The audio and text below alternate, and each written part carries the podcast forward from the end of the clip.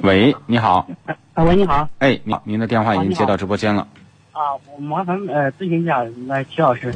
我别叫齐老师，您说有什么问题？啊，看了一款那个一八款斯柯达新锐，就是那个一手动手动挡的，一点六的，那你再点评一下，看那个车还能买吗？第一呢，斯柯达的车呢你就别买了。为什么斯柯达的车别买了？斯柯达现在的问题是它的这个采购环节，它售后环节已经失控了，我的感觉。你比如说明锐使用那些毒材料。他承认我是使用了毒材料，我也召回了，但是我换的还是有味儿，我也没办法，你看这怎么办？啊，也就是说，这个企业原来是说，哎呦不好意思，我我再想想办法，现在就说我没有办法，你看着办。括号谁叫你买我的车的？这不是耍无赖吗？我听这厂家的人就是，是我也知道这个车有毒，我们不开这个车，那谁叫你买的呀？这这这这这这这我竟无言以对，你知道吧？就我跟这个企业沟通完，我我突然间就我的三观就毁完了。我说，那那怎么办？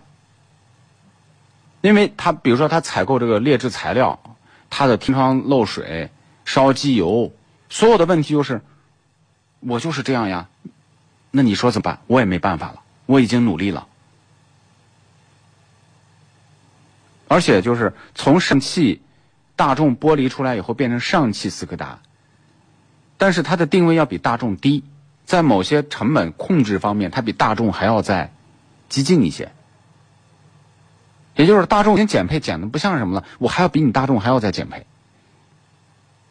啊，对对对。老百姓不懂，咱们看到都是标，看到是车壳子。我们是因为了解很多的这个信息，就是车以外的东西，我得要告诉你。对对对。哎，有他跟上那个一八款那个新锐，你看那个也是也是差不多吧？不敢相信呐！就是在这种减配的，在一些质量问题的节操方面，合资车现在已经远远的被国产车抛在了身后。啊，起码国产车不用给那么不用给外方分钱呢。对对。他他控制成本，他他就说和口碑方面，他在口碑方面的注重更多。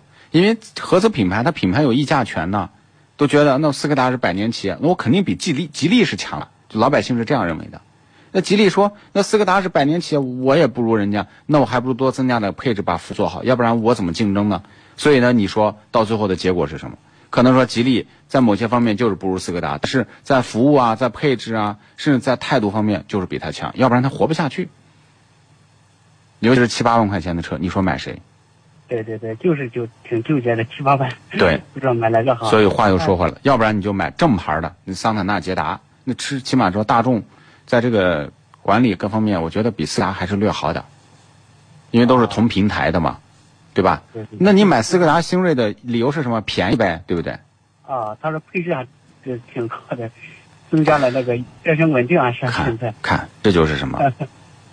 这就是我把别的地方去掉一点然后我这儿给你表表面的东西增加一点就把你拉过来了。车一定要看整体啊。那那就说是选捷达是吧？就说宁可选捷达桑塔纳，甚至说退而求其次，哪怕我选个艾瑞泽五 1.5T 的自动，起码我在动力配置方面我还有优势。对。起码说我出了问题，我去服务站，人家这个还还是说在在意口碑。哎呀，你你不要投诉啊！我们奇瑞，我们吉利，我们现在还挺不容易，国产品牌，那手下留情，我们给你好好修车。你到斯柯达，你随便投诉，买的人多的是。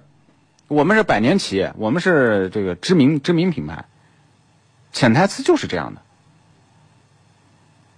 对对对。啊，那你那你再评价那个帝豪咋样？那个可以。帝豪就说，反正说从这个发动机、变速箱的调教方面。肯定跟那些合资还是差一些底子，差一些感觉，但是呢，它在配置、它在服务方面又做了弥补，也没有那么差。也就是过去呢，合资车呢可以打八分，自主品牌呃呃这个自主品牌打六分，现在呢，我认为说一个七点五，一个八分，区别不大了，这就是我的观点。啊，行行行，嗯，好的好的，行，那就这样。好的，好的，谢谢。没事儿，好，再见，拜拜好，嗯。再见，好的。